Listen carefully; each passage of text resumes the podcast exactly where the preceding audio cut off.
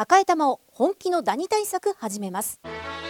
さよならダニーは家族に優しい殺虫成分不使用のダニ対策ブランドです。多くのお客様に支持されて日経セレクションで5年連続売上ナンバーワン。さよならダニー。私赤井が目印です。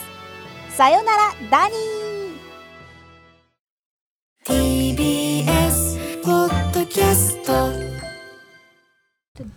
時刻は夜8時を過ぎました。9月19日火曜日、TBS ラジオキーステーションに生放送でお送りしているアフターシックスジャンクション略してアトロク。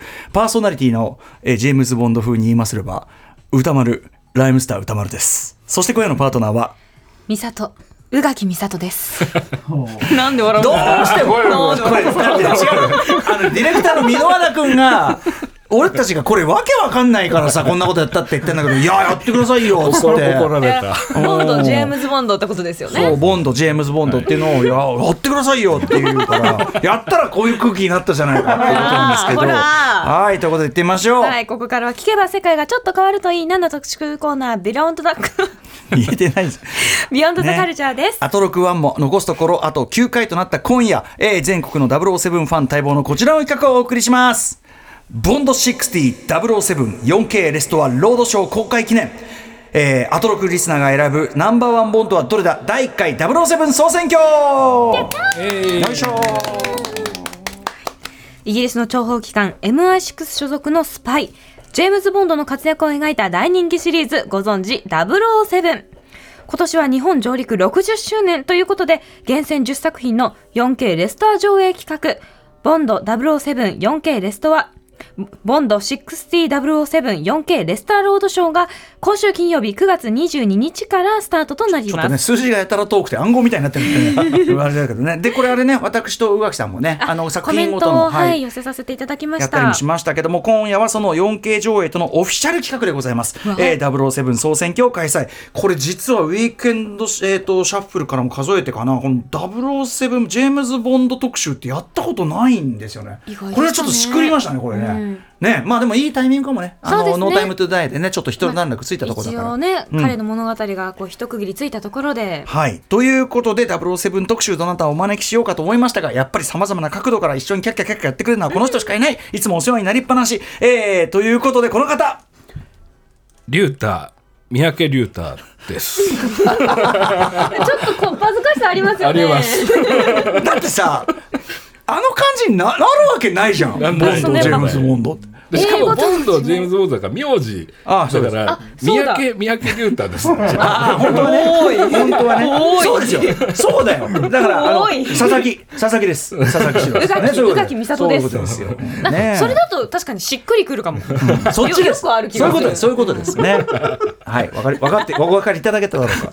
えということで脚本家映画監督スクリプトドクターの三宅龍太さんでございます。よろしくお願いいたします。三宅龍太さんのご紹介でございます。映画監督や脚本家さらには脚本や映画制作のカウンセラー的存在、スクリプトドクターとして携わった映画やドラマは数知れず、またスクリプトドクターの脚本教室、初級編中級編など著者も多数。現在は定期的にオンラインでの講座やオンライントークシリーズ、スクリプトドクターのおしゃべりラボを開催されています。はい、まあこの番組では本当にね、フューチャーパストはじめいろいろお世話になっております。ええとんないです。えっ、とあの澤田大樹記者とね、一緒にそうですね。こうブラッド劇場ブラッド劇場という新企画もこのアトロクのね、ポッドキャストの方で配信させていただくことになってる。もうすでに行かれてね。そうなんです。はい、ブラッド劇場に行くやつですね。はい、ブラッド劇場これえっといつ公開になるんですかこれは？えっと。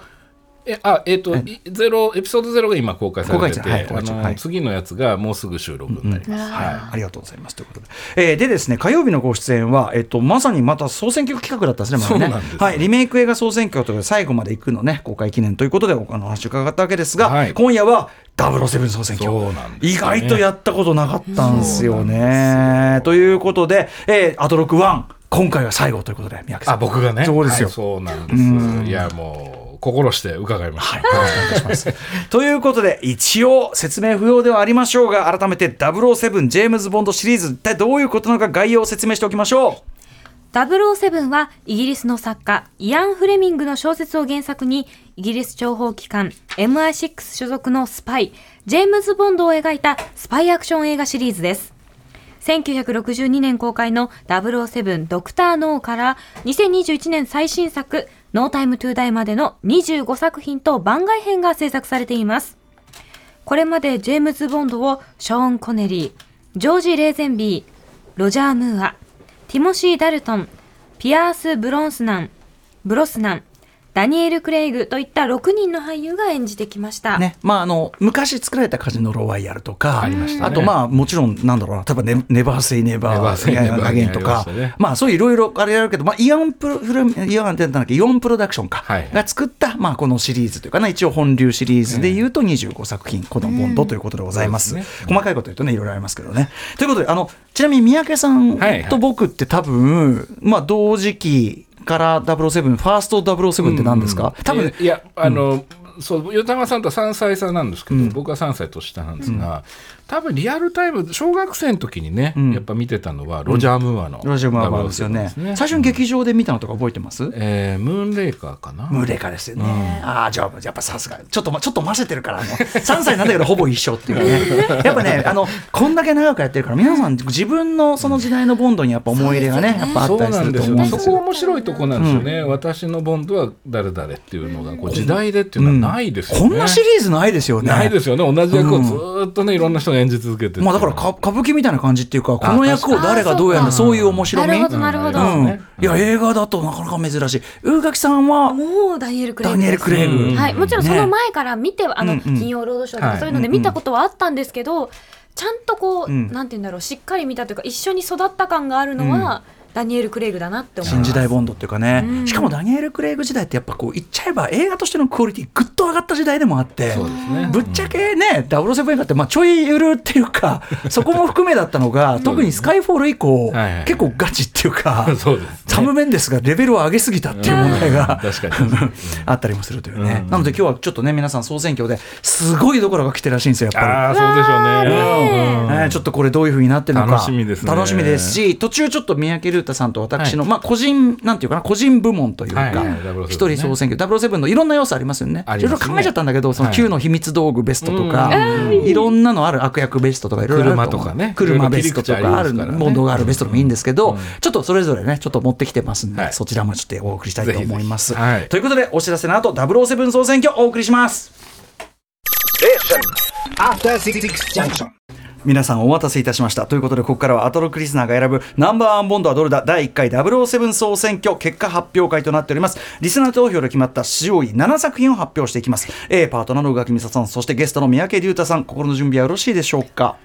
はい、準備 OK です。OK です。書いてあるからね。書いてある。でも20 25作品あって、はい。これちょっと読めないですよね。読めないですそねのどのあたりが太いのか、当然やっぱそのダニエル・クレイグ・ボンド人気っていうのも予想できるけど、やっぱりボンドはショーン・コネリーじゃなきゃ世代なのいやーか。そうなんですよ。あるいは、えっとまあ、ぼ僕らだったらロジャー・ムーア世代、はいはいはい。あとやっぱり近年、ジョージ・レーゼンビーね、あのうん女王陛下の007、はい当時はこういろいろ言われたけど、再今そう今となっては非常にね、あの人気が高いっていうのもあったりするし、ちょっと読めない。読めないですね、あのブルボン並みに読めない。ブルボン並みに読めない。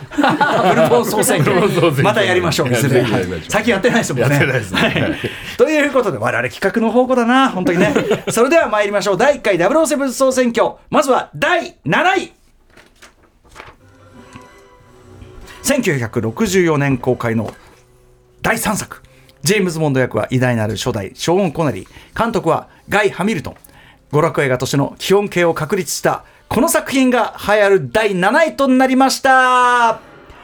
007ゴールドフィンガー。おー。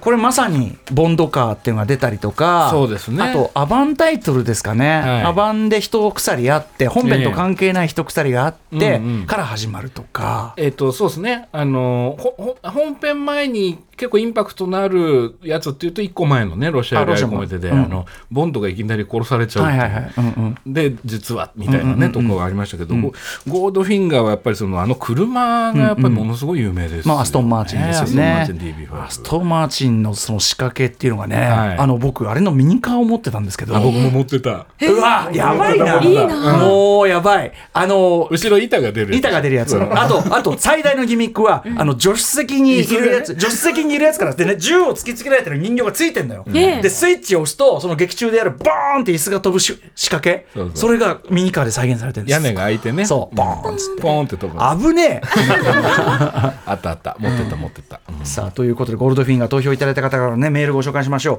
ラジオネームイサクパシャさん僕が一票入れたいのはゴールドフィンガーです。数多くのボンド映画の中で一番テレビ放映され、今50代の歌丸世代を虜にしてきたのは間違いなくゴールドフィンガーだと思います。シャーリー・バッシーの主題歌、もちろんそうね、もう名曲。えー、金粉の美女のタイトルバックから子供の頃感じた色っぽい大人の映画感満載ですし、何より敵役の日系人の大男が、えー帽子を武器に戦う姿に知りました。なんだっけ、あの役名。えっ、と、ボットジョブ、オットジョブ、オットジョブ。えーその決着のつけ方を含め、未だに思い出す対決の名シーンだと思います。若々しいショーン・コネリの色っぽいこと、えーで、いろいろ書いていただいて。えーで、えーゴールドフィンガーをしばらく見ていないことに気づいたので、しばらく久しぶりにカルチャー里帰りをして楽しみたいと思いました。という。確かにテレビでめちゃくちゃやってたって。やってましたね、うん。子供の時でも結構怖かったんですよね。あのなんか全身に金粉を塗ると皮膚呼吸ができなくなる。まさにこのことを書いていただいてます。あそうそう。見たそれ、うん。全身に金粉を塗りつけられたら皮膚呼吸ができずに死ぬんやでというね。これちょっと多分本当じゃない本当じゃなかったって後で知ったんですけどでもそう思ってものすごく怖くて。なんちゅう殺し方だっていうね。そうなんですよ。嫌がらせにしてもちょっと手が込みすぎているっていうね。そうだから図工の時間とか絵の具とかつくとすごい手荒れあてみたいな。皮膚呼吸皮膚呼吸できなくなる皮膚呼吸あら みたいななってってことだ。確かにね。あとオットジョブね。すごいキャラ立ってましたもんね。立ってましたね。あのシルクハットでピョンっつってね。帽子を投げる、で電流で。あのさあとボンドが縛り付けられて はいはい。レーザー光線でその股間股間が狙われる股間を狙われるんですよ。ばっかじゃねえのみたいな。あの感じがやっぱブラボーセブンよね。何やってんだよみたいなね。感じがねいいですよね。さあよろしいでしょうか皆さん。第7位はゴールドフィンガー。でもゴールドフィンガーが第7位か、多分世代が世代ならも思いっきり1位だったと思うんですねゴールドフィンガーはね。ね。まあでもある種神セブン的な神セブンです。ね、ね確かにね、さあじゃあ行ってみましょう、えー続きましては第6位です1963年公開の第2作。ジェームズ・ボンドを演じたのはショーン・コネリー。監督はテレンス・ヤング。シリーズの人気を決定づけた重要な一本。すなわち第6位は007ロシアより愛を込めて。わーいわーい。大好き大好き。007危機一髪なんてねタイトルに最初つけられていましたが、はい。これねあの一時期まではこれが最高傑作っていうよく言われてましたね。感じでしたね、うんうん。映画としてちゃんとしてるっていうね、そうそうそう。感じを言われてましたけどね。はいということでいってみましょうか。第2作目。えーラジオネーム猫萌えおじさんです。投票作ラシロシアより愛を込めて、単純にストーリーが面白い、それでいて第2作とかあ2だ 2! 2! 1作目超えた2だ。一作目で2が最高っしょ。2ですよ。第2作ということもあり初めてスペクターという組織が可視化されボスをはじめいろいろな幹部も登場しボンドが何と戦っているのかがようやくわかります、途中からのオリエント急行内での密室アクションもいいですしロバート・ショートのね対決がね。えーそこからの逃亡もまた楽しい。またボンドが任務と関係なく恩人の仇討ちに協力したり敵の罠にはまり恥ずかしい映像を捉えてしまうのも人間っぽくていいですねと。ね。それがラストシーンの小粋な演出につながっています。おおつってねフィルム見ながらね。そうそうそうおおつってね8ミリフィルムねうんやったりするっていうね、えーいろいろ書いていただいて007シリーズのフォーマットを決定した両作だと思います何より2作目2ですよねまさにまさにありがとうございますすでよねありがとうございます宮城さんいかがでしょうかロシアあのもう大好きなんですよ、で本当に好きなんですけどもあのいろいろインパクトがあるんですよね。あの、敵のクレブ大佐っていうその女性の,、あの靴の先に。靴の先に毒を仕込んだね、うんうん歯が出てきてピシッつって、まあうん。まあ女性中年女性というかあれは強烈ですよね。だって最後に出てくるのがその人。そう。ロバート・ショーと戦った後にもう一個あるっていうのがね、ホテルのね掃除の人のふりして来たりするんですけど、そこがもう最高なんですよね。もう。上がりますよね。めちゃくちゃいい。であと小道具的に言うとあのアタッシュケース、いろいろ仕込んであるアタッシュケースっていうのが出てきて、それがなんかスパイ映画って感じしますよね、しかもそのアタッシュケースの仕掛けだから序盤でちゃんと説明しておいた Q が説明しておいたアタッシュケースの仕掛けを使ってちゃんとそうそうそうそうそう。学習するわけですよね。振りがあってね。そうなんですよ、これ毎回やっぱそれがうまく生かされてるといいきますよね。そうなんですよね。嬉しいところですよね。うん。そうそう。ここぞという時に使う、はい、いや、あの文句なしの名作、映画史的に見てもね、そうですね。もちろん名作と言っていい作品じゃないでしょうかね、いいテンポで来てるんじゃないでしょうかね。続きまして、えー神セブン第5位の発表ですかね、第5位です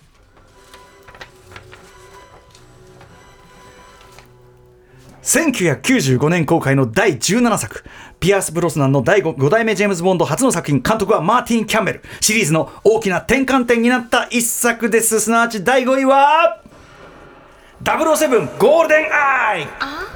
傑作もうもう大好き傑作。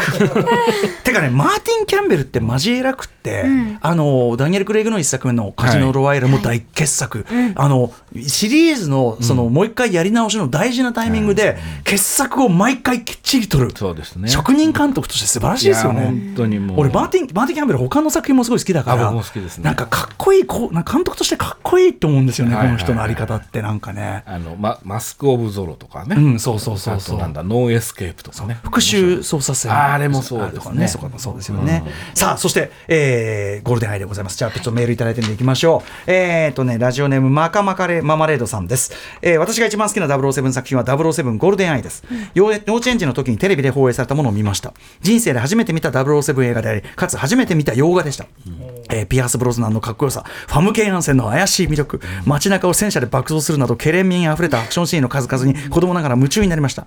今映画好きになったのは幼少期にこの作品を見たからだと言っても過言ではないと思います。そんな記念すべきピアース・ブロズナンのボンド第一作である本作に一票を投じます。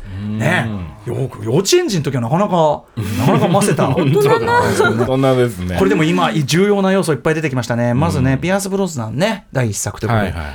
まあなんていうかなあの最初からボンドに見えるタイプの人っていると思うんですけど、まあ、コネリーとか、ロジャー・ムーアとかもそうだけどピアース・ブロズナンってやっぱもう最初からボンドっすよね。ですよね。でなんかか。なり若い時にボンドのオファーを受けてるんですよね、うんうん。確か。で一回自分が若すぎるって言ってはいはい。断ったっていう話があって、へえわすごい部をわきまえたというか。そう自分がやっぱり40代にならないとできないみたいなことを言ってたっていうような話を聞いて。でレミントン・スティールとかやってからのっていうことですよね。すよね。まあすでに有名だったんだけど、やっぱピアース・ピアース・ブロズナンって聞いた時にえぴったりじゃんそんな、みたいな。早く見たいってめちゃくちゃ思いましたね思ったし、で実際に見てめちゃくちゃ ぴったりだった。それまでそれまでのボンド映画のクオリティからやっぱちょっと一個上がったのがゴールド恋愛かなって気もするんですけど、うかもしれない。めちゃくちゃよくできてましたよよくでねきてました。めちゃくちゃ面白かった、いろんないいとこあるけど、まあ、あと後ほど言う私のベスト3もちょっとこれかかってくるんですけど、はいファムケン・アンセンがね要するにちょっとこう敵チームの、まあ、女性こう殺し屋っていうか、いいんですよね。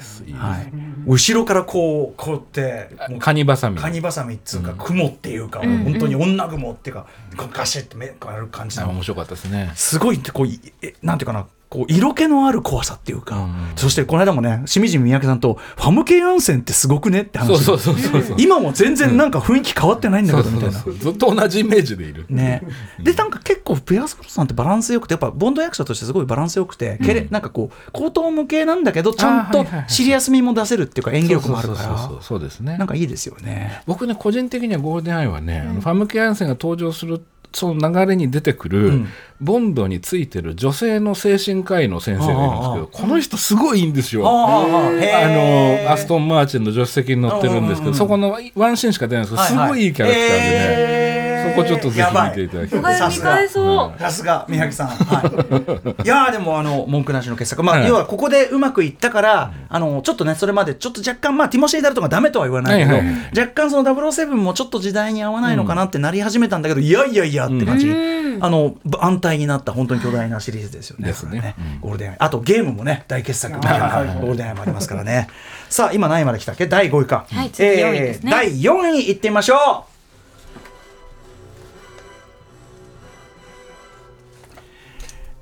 第2位1987年公開の第15作おおそうきた。ジェームズ・ボンドを演じたのは4代目ティモシー・ダルトン。監督はジョン・グレン。クールでシリアスなシリーズ25周年記念作品。ああ007リビング・デイ・ライツ。ああなんか皆さんお目が高いな、渋いっていうかちょっとねこれも大ティモシー・好きですねダルトン、最高、うん。まさに原作小説、はい。イアン・フレムの元のボンドに一番近いと言われているね、ティモシー・ダルトンでございますが、さあということでメールいただいております。いきましょう。ラジオネームネコトランさんです、えージェームス・ボンドにをティモシー・ダルトンが演じたリビング・デイ・ライツをしたいと思います。私の姉はティモシー・ダルトンの大ファンでレーザーディスクを持っており何度も姉と一緒に見た思い出深い作品です。いいですね。当時レーザーディスクで見てました。あいいですね、うん。えー小説では米ソ対立を描いていても映画007シリーズでは世界征服を企む悪の秘密結社と戦うことが多いのですが、本作「リビング・デイ・ライツ」ではソ連からの将校の亡命の手引きから始まり最後にはソ連に侵攻されたアフガニスタンのゲリラに協力すると、がっつり米ソ冷戦を絡めていてこれぞスパイ映画という作品に仕上がっていると思います、やっぱりリアル路線というかね。ですね、うん。いかがでしょうかあの途中チェコの下りがあるんですけどそこのロケがすごいいいんですよね、うん路面電車を使ったシーンとか、あとあの、まあ、冒頭の方であのチェロの子がいいっていうセリフがすごく印象的だったりもするんですけど、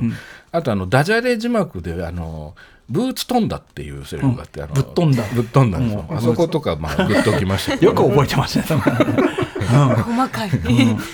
でもまあこのハードな世界観。あとあんまりチャラチャラしてないんですよねそうなんですよこの作品ね。そのロジャー・ムーアの感じとはまた違う感じで、ね、この時って確かボンドガールっていうかいわゆるその相手役の女性一人一人っていうかそのチャラチャラえっとそうですね。マリアム・ダボっていう女優さんですよ。ねあさすが、すっと出てくる。すごいですね。エクストロっていう B 級ホラーに出てた人なんですええいい女優すごいですね。あとティモシー・ダルトンファンっていうね、いまだにね、はいもちろん活躍されもされてるしね。この前だとね、あのフフラッシュ・ゴードン、フレッシュゴードン、ん？フラッシュゴードン、間違えた、フラッシュ・ゴードンのあの王子役とかさ、あれのあの手あの手をなんだあの剣で対決するフラッシュゴードン対決する相手役とかで、あん。のおじさんだと思ったんですよ、僕どっちかというあーと。そう。悪役うまいんですよね。そうそうそうそう。ロケッティアとかのあー確かに悪役。ねすごいよかった。ね、はい、ということで、でもお目が高いって感じしますね、こういうちょっとね、いや硬派な大好きですね。硬派なボンドを選んでいただきました、ありがとうございます。ということで以上第4位までの発表となりましたということでございます。残るはねトップ3の発表なんでございますが、えーその前に。私歌丸と三宅さんのはい。007独自部門、まあいろいろあるんですよ、ちなみに三宅さんその例えば Q の秘密道具おベストとか言ったらどうします？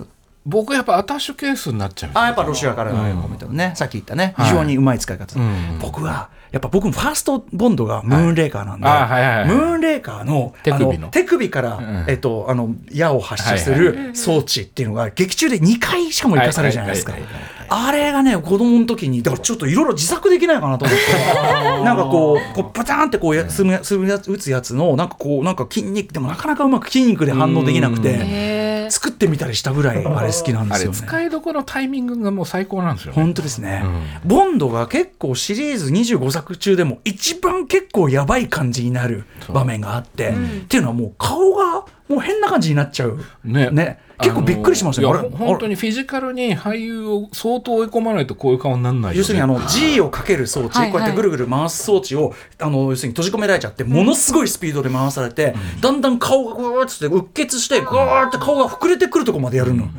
あれなんなのね結構すごいでそれを宇宙飛行士用のねはいはい。で危機一髪バンってこうやるわけですけど、あれが僕はあれ1位あれかなすね。はいすみませんダバなしてすみません。では三宅さんまああのいろいろねあの、はい。ボベストボンドカーとかありますけども、ええ。どんな部門を選んでいただきましたか？あのベストリアプロジェクション部門っていうふうにさせてもらおうかな。これちょっと待ってください。リアプロジェクションのリアプ説明があるロジェクションまあ、正確に言うとベストスクリーンプロセスってことなんですけど、あの古いタイプの合成方法で、ん。俳優のお芝居の後ろに別撮りした映像をスクリーンに映写した状態で、お芝居越しに後ろの映像も一緒に撮るっていう。だからこうアクションシーンとかでそのねあの引きの絵はスタントマンがやってるけど、寄りの絵はそうやって安全な形で、まあ、昔の映画見てると時々その後ろのあれがあこれちょっと合成だなっていう、はいはい。わかるのでもあるじゃないですか。面白いのはそのグリーンバックとかブルーバックと違って合成の線は出ないんです、あの本当に後ろに映像が流れてる、その代わりスクリーンに映写してるのでちょっと暗くなったりまあいろいろね、あのお芝居を撮ってるレンズと違うレンズで撮ったりすると合わなかったり、あるいは今の CG の時代と違ってこう動き物とかになると動きが合わなかったりするので、まあそういうのがまた味だったりとか。つまりそのなんていうかなという味わい深い味わい深い。旧007ならではの昔の007ならではの味わい深い味わい深い。シーンということですね。まあ、あの、あの怪獣が二つに割れあの怪獣が倒れるシーン倒れるところとかさあと怪獣の魂が抜けて、ああってなる。あれシリーズですね、これね。いやでもでもねでも実はこれそのご要は本当なら実写で撮りたいんだけど、あのさっきの俳優さんが危ないことできないとか、ロケに海外行けなかったとか、そういう理由の補足技術なんですけど、でもそのスクリーンプロセスっていう手法だから生まれてしまう何かみたいな瞬間って実は結構あって、独特の表現が出てきたりもするので、まあ、はい。その辺をお話しできればと。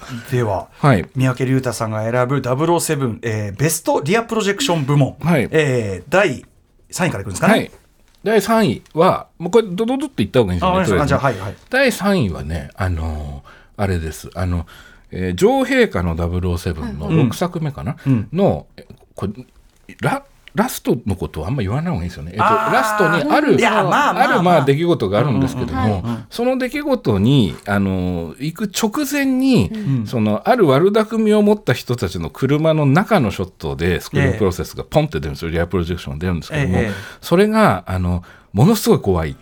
怖い。ものすごい怖い。どういうこと？えっとね、直前までそのすごく穏やかなシーンとしてそこが組まれていて、ボンドともう一人の人と、ゆ緩やかな穏やかな幸せな時間が流れてるんですけど、はいはい。そこに全く違う論理を持ったもう全然違う意図を持った、んまあ、明確な殺意を持った人間たちの車が来るんですけども、その車の中にポンって入るんですよその合成が、でその時の後ろのスピードがものすごい速くて、あの主人公たちが緩やかな時間を過ごしてるのに、もうなんか地獄の歯車が回っちゃってるような。あもうそのもうこの作動は止めらあれない止められないんだなっていう。でその後起きることが恐ろしいことになるんだっていうのが一瞬で分かっちゃうっていう、スピード感の違いがむしろ。そうなんですよ。でそれがすっごい怖かったのを覚えてますね。あのねちょっとまあこう多くは語らないけど007シリーズの中でも屈指のちょっとこうね変わったエンディングってそういうかですね、そうですね、その時に出てくるやつですね。ああそう、はい、あそこぜひ。ネタバレしないように言ってるんで、何とか分かんない人もいると思うんですけど、うん。申し訳ない。うん。でも見たことがある人はね、ん。ああそこあかみたいな。いやでも007あの女性の007は近年ねその再評価も高いだけあって、あの僕いつもあのエンディングではすごい涙しますよねやっぱし、本当に。なんかそこにシュッと入ってくるんですよ、はい。2カット。それがすごい怖かった。で、2位が、はい。えっ、と、10、あれは何本目 ?14 本目かな？えっ、と、美しき獲物たちっていう、あの、あはい。ロジャー・ムーアの最後のうん。作品ですね。デュラン・デュラン主体のはい。やつだ、、でこれのクライマックスであのゴールデンゲート金門橋っていうんですかゴールデンブリッジか、うん。あのサンフランシスコ。のはい、の上で悪いやつと戦う殴り合いするシーンがあるんですけどもあの当然危ないですから、スタントマンと俳優さんとで切り替える時にヒュッと入るんですね、リアプロジェクションが。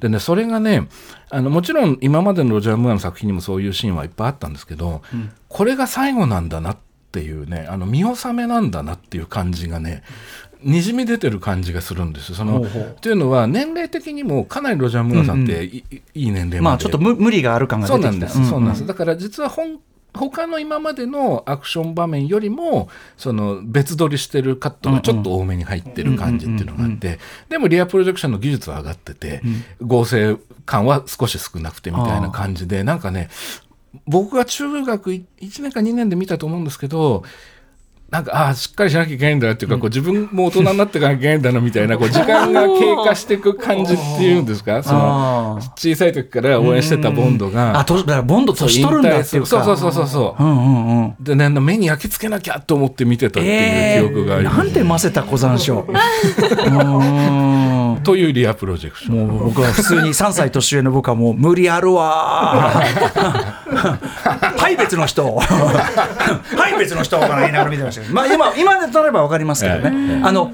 すごいさスタント007シリーズのスタントって本当にあのミッションインポッシブルとかの登場前までは多分世界最高峰のうん。アクションを本当やってるんだけど、そのパッとアップになったら特にロジャー・ムーアですね、パッとアップにすごいことをやってるんだけどパッとアップになったけどしれっとした顔。そうそう。なんでもないですみたいなあれねあのギャップね。知りません？みたいな。あの顔がねロジャー・ムーアいいんですよね。あのすまし顔いやー最絶高品ですよね。最高。あとなんかこうなんかと例えばさ敵と戦った時になんか女性の例えばこうなんか体にダッて突っ伏しちゃった時にこうやってクッてやってこうやってちょっとこうすみませんみたいなことをやってまた戦うみたいな。ああいう時のすっとぼけた感じとかもう最高ですよね。とぼけた紳士感みたいなね感じですよね。なんかこう殺す時ちょっとこう首曲げてどうもっつってかなんかやるみたいな。ああいうのがいいですよねそれの見納めだって感じがしたのが良かったんです。よということで、第2位は、えー、と美しき獣たちそして第1位は？第1位は先ほどタイトルも上がっていた2作目の「ロシアより愛を込めて」のラストシーンっていうやつですね。えはい、あのいろいろあった上での、まあ、大断言といいましょうか、締めの部分でベネチアに行ってゆったりするという船の上でね。そうです、うん。でそこがスクリーンプロセスリアプロジェクションなんですけども、あの素晴らしいなと思うのは単純に俳優の芝居をロケ先と合成したというのに加えて、一回その俳優がこうまあキスをするっていう形で画面から下にフレームアウトするんですけどその後にもう一展開あるんですよね、まあ手が入ってくるんですよ、はいはい。まあ、そこがまあ本当にねスクリーンプロセスじゃないとできない。リアプロジェクションじゃないとできない、不思議な表現になってて、あの実際のロケでそれをやるとちょっとその不自然さがきちょっと変ですよね多分ね。変だと思います。あそのの絵に収まんないと思うし、なんかそのリアプロジェクションでやってるからそのもうすでに人工的な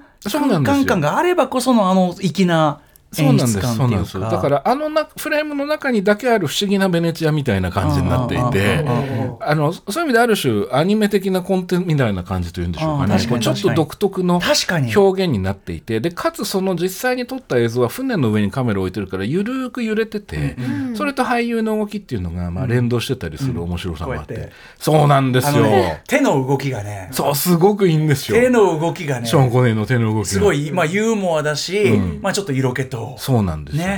あんなのだからロケで要するにそのロケで撮ってクソ真面目に撮るよような絵じゃないっていうか そあのの写実だと表現できない、あの不思議なこうち地面から何センチか浮いた人たちの物語っていうか、あのーこれってだからさっきアニメ的とおっしゃったけど、はいはいはい。ちょっと手の表現で言うとちょっと全然違いますけど、細田守さんの狼子供の,、はいはいはい。あの雨と雪の中で最後クライマックスで手手をアップにするこう表現が。すごい泣ける手なんだけど、これ実写でやったら間抜けそのものっていうか、だからやっぱこうちょっと仮想空間その画面の映画の中にしかない世界だからこそある懸念とか。そうなんですそうなんです。だから講義におけるファンタジーを見たんだっていう感じがして終われるというか非常に夢のようなね時間で終わるんですよね。そこが僕すごく好きでね。へえ、なんか、はい。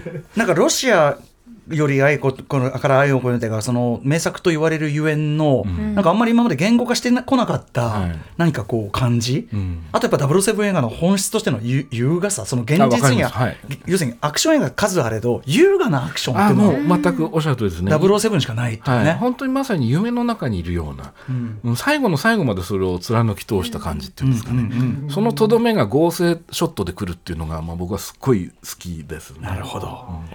ありがとうございます。なるほど、ちゃんとしたあれでしたね。あの怪獣の怪獣くなった。怪獣のああってやつとあとちょっと違いました。あれもあれあれもちゃんとしてましたけどあのマキシム諦めが早いって話とはちょっと違いました、ベストリアプロジェクション部門、えー、3, 部3ベスト3ご紹介いただきました。た。はい私、じゃあ、私歌の部門別ですけど、これちょっとベタにいきたいと思います。はい。007映画の僕もう本当にもう魅力9割は、あの、オープニングクレジットっていうね。あうんまあ、特にそのむ前までのねちょっと中身が相当緩い作りだった時とかは、はいはいもうオープニングクレジット見に行ってんのよみたいな、アバンからのオープニングみたいなところにもう当然として、まさにその現実と全く違うところに映画のというもう本当に浸るみたいな。ということで、えーちょっとベタではございますがベストオープニングこれです。みね3つ選ぶの大変ですよこれね、うん、もちろんスカイフォール最高とかさあ。とあのあれだなえーえっと、ワールドイズノットイナフとかもさ、あの、こう、落っこちて地面に着地からのとかさ、もう最高なんですけど、はい、えー私、ベスト3選ばせていただきました。えーオープニングベスト3第3位。ゴールデンアイです、はい、これはですねあのずっとモーリス・ビンダーさんというね、えーもう伝説的な要するにもういわゆるこうあの銃口内からダダブルゼあのジェームズ・ボンドを捉えてこうバーンと打ち返すガンバレルショットとかあとシルエットの女性たちのこうシルエットのセクシーなオープニングみたいないろんなフォーマットを全部作ったモーリモーリス・ビンダーの、えーなんだけどモーリス・ビンダーさんの弟子筋にあたるダニエル・クラインマンさんという人が受け継いで、えーやったオープニングなんですよ。で、これ、ゴールデンアイのオープニングって、三宅さん、リアルタイムで95年見た時どぎものかれましたね。あの、要するに初めて CG が、うんまあ、大り大幅に用いられるんですね、で CG でしかできない表現みたいなものが、ね。うん。しかもその007オープニングって基本的には死と、まあ、要するに殺人とはい。セックスと、えーっとまあ、ユー暗いユーモアっていうか、ことなんですよ。で、それが、その、その 3DCG みたいなもので表現されることで、なんていうかな、えぐみを増してるっていうか、例えば僕印象的な、これってね、要するに二面性があるっていうのは、ヤヌス的な、両面顔があるはい女性がこうやって出てきて、こっち側に両方、しかもその顔の角度とか変なのよね。そうです。絶対にありえないく顔のくっつき方してる女性の口がパカッて開いて、ルガーがこうやって出てきて、それも大きさとかおかしい。で、出てきたルガーがバーンっては落下するみたいな、もう頭おかしい表現の。でなおかつその冷戦っていうかな、はい。ソ連とアメリカ、ソ連ソ連をイメージさせるそのイメージみたいなものみたいなのが、えー、とすごくこうなんかビジュアルライズされてたりして、つまりそのモーリス・ビンダーイズムを元にしながら完全に新時代始まったみたいなそうなんですよね。当時の最新のテクノロジーでいった、もうね、で今見てもやっぱりあのリアルを求めてる CG 表現じゃないから、今見てもやっぱこれすごい、すごいですね、ちょっとどうか、いやそのねやっぱね、ちょっと頭おかしいんじゃねえの？って、この感じが007オープニングのいいとこなんで、ダニエル・クラインマン、最高っていうね、今に至るまでダニエル・クラインマン、いい仕事してます。うん。えーという、第3位。はゴールデンアイでございます。あ、どうもいきますね。で、第2位、第2位は、あ私を愛したスパイでございます。うん。これはね、やっぱりね、あのこれもまあ冷戦みたいなものをそのあこれモーリス・ビンダー作品ですね、えっ、と多分シリーズ中でも結構傑作の方だと思うんだけど、これはやっぱりその僕あの推薦文にも書いたんだけどアバンタイトルのアクションからこのシルエットに入る、オープニング入るこのね呼吸が見事なんですよね。最高ですよね。それこそスペクターの、スペクターでさ、こうやって、あ、スペクターじゃない、と、スカイフォールで、はいはい。えーか川に落っこちたボンドが水に沈んでいくと、大きい手の女性の手が出てきて、それを引っ張ってってやるじゃないですか。はい。あそこで、え？っていう、あの、要は、ちょっとそこでこう、もう、現実からさらに一個入るみたいな、これの、まあ、ある意味走りというか、ボンドがこうスキーアクション、ものすごいスキーアクションをした後に、それこそミッションインポッシブルに通じるような崖からのボーンって飛び降りて非常に危ないところからの、パッてこうパラシュートしかもパラシュートがユニオンジャック。そうなんですね。かすごいちょっと舐めた感じみたいな。でそのユニオンジャックのその、えー、とパラシュートをチャンタラララランでこう手を女性の手が出てきてプッて包むように。でそこから始まるんですよね。そうですね、でそれもこれもやっぱそのなんか東西対立みたいなものを非常にセクシャルにこうメタファーとして使ってて、まあはっきり言って不謹慎だし、なんかなんか本当にダメなんだけどなんかそのなんか本当に良くないっていう感じ毒、毒表現っていう感じがわかりますね。グッとくるっていうね、感じでございました。第2位は私を題したそして第1位はやっぱこれでしょう！サンダーボール作戦です。1965年第4作。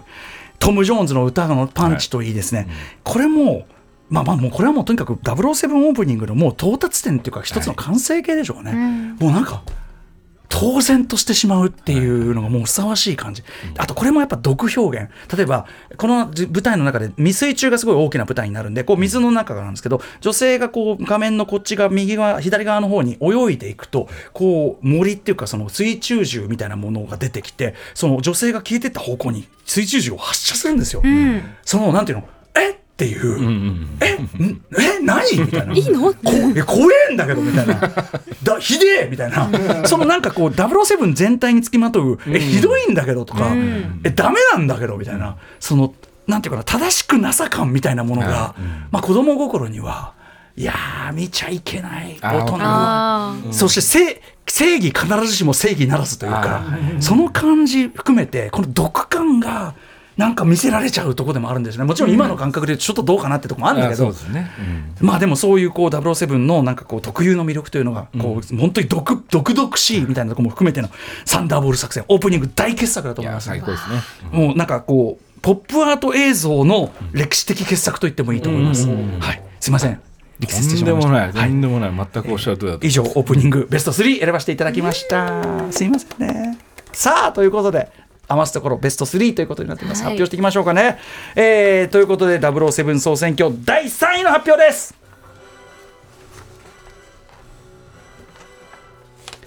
1977年公開の第10作。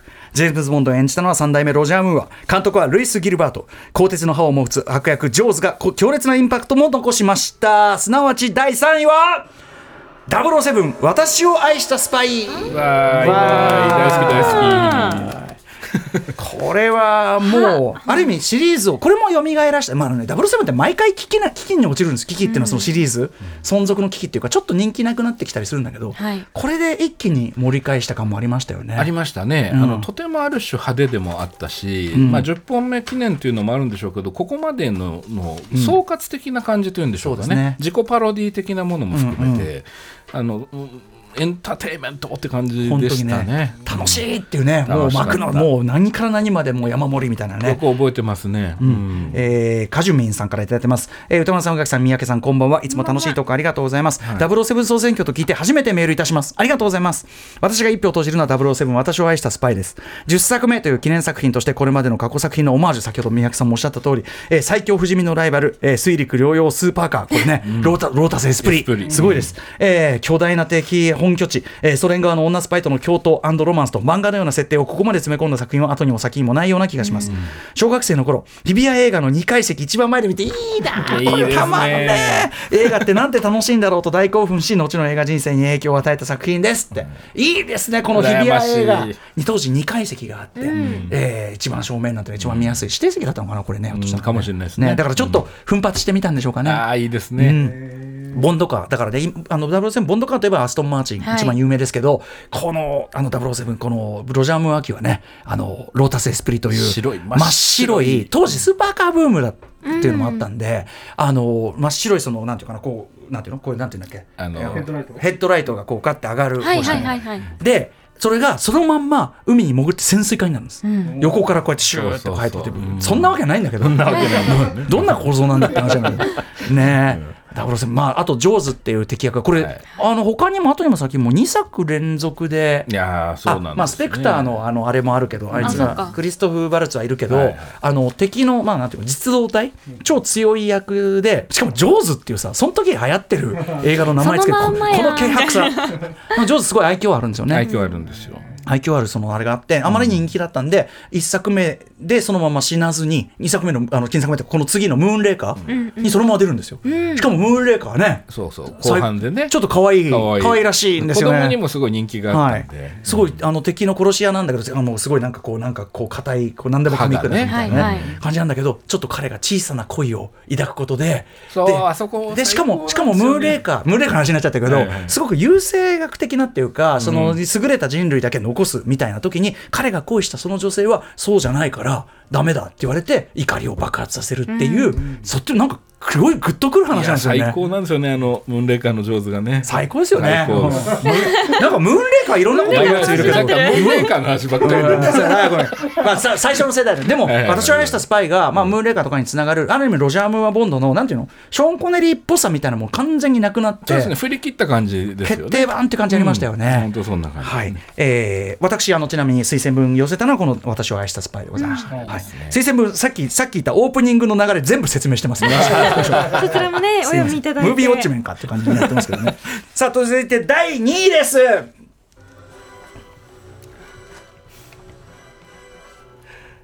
2006年公開の第21作。6代目クレイグ、えーダニエル・クレイグ版ジェームズ・ボンドのデビュー作監督はマーティン・キャンベル。公開前の不安を蹴散らしシリーズに新たな風を吹き込んだ第2位は007カジノロワイヤル。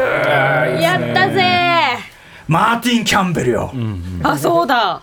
この人偉いのよ おっしゃってましたね。うんさあということで、まあえーまずはちょっとメール読んでみましょう。えっ、とラジオネームねだめカンタービレさんです。えー私のマイベスト007映画は007カジノロワイヤルです。小中学校の時期をピアス、えーピアスブロズナン作品にどっぷり使っていた私は今思えばとても恥ずべきことですが次期ボンドにダニエル・クレイグが発表になった際世間と同じく懐疑的な視線を向けていました。いやまあまあまあそれはね。うんえーしかし忘れもしないのはカジノロワイヤル予告編が初解禁となりテレビで流れた日です。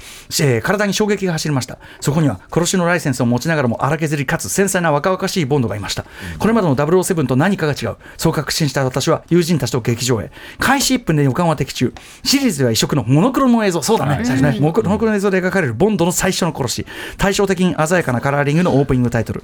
工事現場を舞台にしたバルクールアクション。これ早早かったですね、バルクールアクションね。えーベスパーとの悲しい恋。物語を通して徐々に成長したボンドが最後の最後に名乗り、あの往年のテーマが流れる。あまりにも完璧なラストに放心状態の私。エンドクレジットが始まると同時に席を立った友人たちを無視し、ただ呆然自失となってスクリーンを見つめていました。以来、すっかりダニエル・クレイグの虜になり、新作が公開されるためにファンレターを書いては、丁寧に、丁寧にお返事をいただいてます。おおすごいマジかそんなお人柄含め今は彼が不動のマイベストボンドですということですわかる。この後ちなみに今夜からチェコ旅行へ行きますだって。へー。すごい。なのであのカジノワイルは劇中のカジノやホテルを含め大部分がチェコで撮影されているということで、なので行ってきますって、うん。素敵。素敵。いやいかがですか？いやもうクレイグ世代なんで。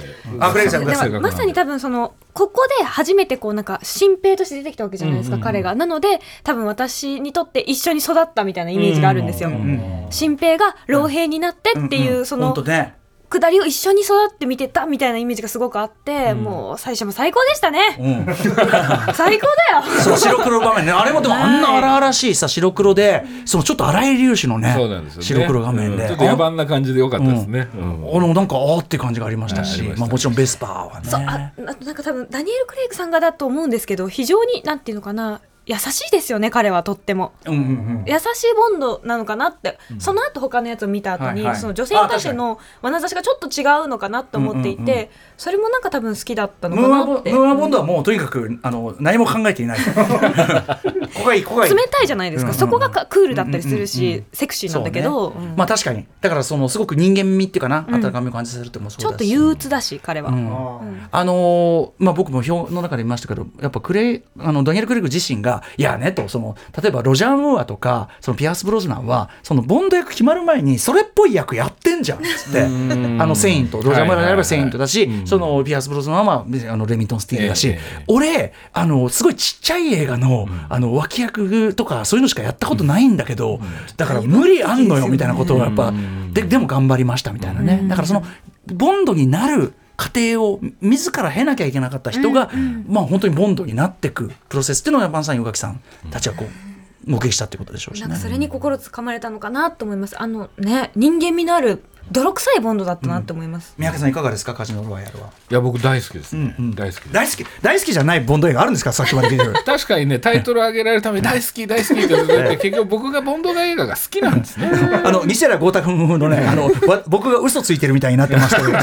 あみたいになってる。ねまあどれも好きなんですけど、ね。いやどれも好きです、好きなんだ最高です。まあカジノロワイヤル最高です、はい、カジノロワイヤルはえあの例えば監督的にというかいやいやえ僕はでもあのあそうかこのボンドはこういうボンドなんだと。あの怒るし、ん。傷つくし、はいイラつくし。確かに。そう。であ人間ボンドで行こうとしてるんだと。確かに。だからロジャー・ムーアはロジャー・ムーアの女性の優しさの表現があって、優しくないというよりはその方向性が違うという、確かに確かに。あなるほどこっちで来たか。人間ボンドで来たかと、あこれは続き楽しみだみたいな感じだったのをよく覚えてますね。ね、しかもそのなんていうかなエピソードゼロ的なっていうかさそうですね。始まり方、うん。要するにちょっと前日談というか、ところに戻ってでもこれどうすんのみたいに思ったらね次はまさかのっていうかね。だからこれ2よある意味ダニエル・クレイグボンド2よ次のあれはね。やっぱ2は最高。2が最高と言わざるを得ないのが 現状ってことですよね。さあということで第1位の発表いってよろしいでしょうか。お願いします。第1位2012年公開の第23作ジェームズ・ボンド役はダニエル・クレイグ。監督はサン・メンデスシリーズナンバーワンヒット作がシネマランキング2012私のね、第1位に輝き見事2冠を達成ということで第1位は007スカイフォール。そりゃそう。まあこれはもうそりゃそう。まあ、私まあね。予想してました私もそうだと思う。だって俺俺この企画だったらどうせスカイフォールだろっつって。1位なんだと思いますかって言われていやそそそんなんスカイフォールやんっていう話しましたよね。ねみんなどみんなだってスカイフォールね。好きだねどスカイフォールね。俺もだけど。ねそう。気をてらうとかできないみたいな。メール読みますねまずね、えーラジオネームロンロンさん、えー人気ナンバーワンボンド投票とのことで初めて投稿させていただきます初めての方多くて嬉しいですね、ありがとうございます。ありがとうございます。えーその作品はスカイフォールです、えー学生の頃ムービックス京都にて公開初日の夜の部にほぼ満員の映画館で見たことを今でも鮮明に覚えてます。パッと見で私が年齢層的には最年少でほとんど40代50代の夫婦で見に来られてきた方が多かった印象でした。映画冒頭のアクションシーンで、えーカフスボタンを直す。ねカフスボタンを直すダニエル・クレイグのかっこよさ。あそこね、えーアデルの素晴らしいオープニング。ハビエル・バルデムの、えー眼力の強さ。そして劇場から「おー」という簡単な声が漏れてきたアストン・マーチンの登場シーンと初めて劇場で見た007作品として文句ない出来でした。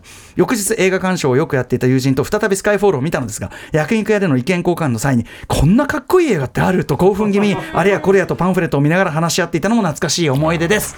いいですね。こうやって読み上げていくだけでぐっと熱くなって。いいですねそりゃそうみたいなも。んうがうがきさんはやっぱり1位スカイフォール。そうですね、うん。まあまあここで多分彼がちょっと老兵となりつつある感じが出てきてたと思うんですけど、あとあのもう M とのうん。感じが私はすごい好きですよ、まさかのボンドガールが M っていうね、うんうんうんそれありっていうね、ことですもんね。なんかやっぱねその思い入れがある分なんて言うんだろう、また違うこうジュリアデンチがねはい、見せられて本当グッときましたねこれも珍しいよね。そのボンド役が変わっても、その周りの役の人がシフトしていくとか、そうですね。もう珍しいパターンですよね。だからね。Q が若くなったことでボンドもね、うんうんあの年齢を受け入れざるを得なくなっていく流れもベン・ウィショーがね。ベンウィショーこれがまたベン・ウィショーの一大当たり役じゃんね。いやもう最高ですよね。うんうんねえ嫌味ってねお互いねあれはいいよあお互い嫌味合戦みたいな最高だよ、後半のちょっとホームアローンみたいな感じも良かったですね。あので 電球に釘とか仕込んで、ああまあね籠城戦ね。自分の家戻って僕はその周りで言うと、まあ、アストン・マーチン登場シーンもそうだけど、あのさ丘を籠城してるあの丘をはいはい。追っ手があのお現れるあのシルエットっていうか、こう美しいこうてか、まあ、全てが美しい、だからそのボンド映画にしかできないこと何か、優雅さでそこを本当にサム・メンデスよく分かってんなっていう感じが。軍艦島のシーンも良かったですね。最高ですねあそこ最高ですよね。あのウィ残酷なウィリアム・テル・ゴッコもね。そうそうあそこ最高です。お姉ちゃんが。あとあのモディリアーニの絵を挟んでのさ、はい。あのビルを挟んでのあれどこだっけ？上海か、ビルを挟んで一つ一つそのなんだろうなあのー鈴木清純映画も思わせるような、ええ。そのカラフルな背景をバックにしたすごくある種抽象的アクション、アクションからのそのひとしきりこうこうアクションが終わった後にこう向かい側のビルにいるあの女性と目が合うじゃん。はい。でお互いなんていうの？なん何の感情だか分かんないけどお互い肩着じゃねえなっていう。肩着じゃないもん同士。ちょっと通じ合う。そう、っていうあそこのセクシーさといやか最高です。あとやっぱオープニングアデルの曲入るところのさ、かっこよすぎでしょ、あのなんなん？何？い。いい。いよね。いや最高ですね。これあの宮城さんやっぱりあの007映画って、はい。ある意味その緩いアクション映画という側面のその良さもある、はいはいはい。その良さもあったけど、サム・メンデスがやっぱここでだってまあなんといってもアカデミー賞監督がそうですね。ぐっと上げちゃいましたよね、うん。ちょっとねそれでいてね、コモドオトカゲとか出てきたりしてね、そういう遊びがちゃんと入っててね、そこが良かったですちゃんと懸念もあるっていうか、ありますね。だからリアルとは違う方向の完成度の上げ方っていうのかな、あそういうこういう手があるんだ、まあ、もちろんダークナイトの影響を受けたとかいろいろ言ってるけど、あはい。でも僕はその007映画の、まあ、一つの、あなんかこうやり方としてはすごいとこ見つけた、まあこれはいということで、まあ、これによってダニエル・グレイグ・ボンドね、はいまあ、結構決定的になったと感じしますね皆さん投票ありがとうございましたということでお時間ありがとうご来てしまいましざいましたたということで、えー、とちょっとお時間近づいてるので最後にぜひ三宅さんご自身のお知らせなどお願いいたします。あ映画の情報でそうださせています失礼しました。はい。ここで TC エンターテインメントからのお知らせです。60年以上にわたり愛され続ける人気シリーズ007。日本公開60周年を記念し、厳選10作品、最新レストランを含む 4K 映像でリバイバルロードショーです。今回の上映作品は、初代ボンド、ショーン・コネリー主演、ドクター・ノー、ロロシアより愛を込めて、サンダーボール作戦、007は二度死ぬ、ジョージ・レーゼンビー主演、女王陛下の007、ロジャー・ムーア主演、私を愛したスパイ、ティモシー・ダルトン主演、リビング・デイ・ライツ、ピアース・ブロスナン主演、ゴールデン・アイ、そしてダニエル・クレイグ主演、スカイフォール、ノータイム・トゥ・ダイという、いずれも時代を象徴する人気作です。6人の俳優たちが演じてきたジェームズ・ボンドの魅力を最新映像で再発見。ボンド60-007 4K レストアロードショー第1弾5作品は今週金曜日9月22日より新宿ピカデリー他にて順次公開です。いやー 4K で見たらこれ、4K で俺あのサンダーボール作戦のオープニング見たいな、最高だな。見たい。はいすいません、えー失礼いたしました三宅さんご自身のお知らせごとお願いします。あありがとうございます。えっ、と、今度の土曜日23日からですね、漫画家のためのプロット講座第2期がスタートします。えー、ツイッター、あ、X か。旧ツイッターですね、はい、スクリプトスターの脚本教室のの、えーツイッターを見ていただくと、えー詳しいその情報等載っています。でさらに同じ日の夜9時からですねオンライントークイベントスクリプトドクターのおしゃべりラボ第2回ということで富山由紀子さんとリアルタイムトークをいこれね、たします。どんな話するのか。うん。先週はあのどうする前ずの渡辺さんだったんでまさにアトロックシリーズ。はい、えーということでぜひ、えーそちらもあのツイッターをチェックしていただけると、えーさ参加費は1000円になります。あのおしゃべりラボは。はいということでぜひぜひ。宮城さん、えーということで、アフターシックスジャンクション1も大変お世話になりました。2になってからもぜひ、ぜひぜひ、あありがとう今後ともよございます。こちろしくお願いします。よろしくお願いします。ちなみに007総選挙、えー、第8位は「トゥモローネバーダイ」第9位はサンバーサンダーボール作戦、はいはい。そして第10位は007は二度死ぬ日本が舞台のあの作品でございました。ということで皆さん多くの投票ありがとうございました。007総選挙でした。三宅さんありがとうございました。ありがとうございました。After Six Junction.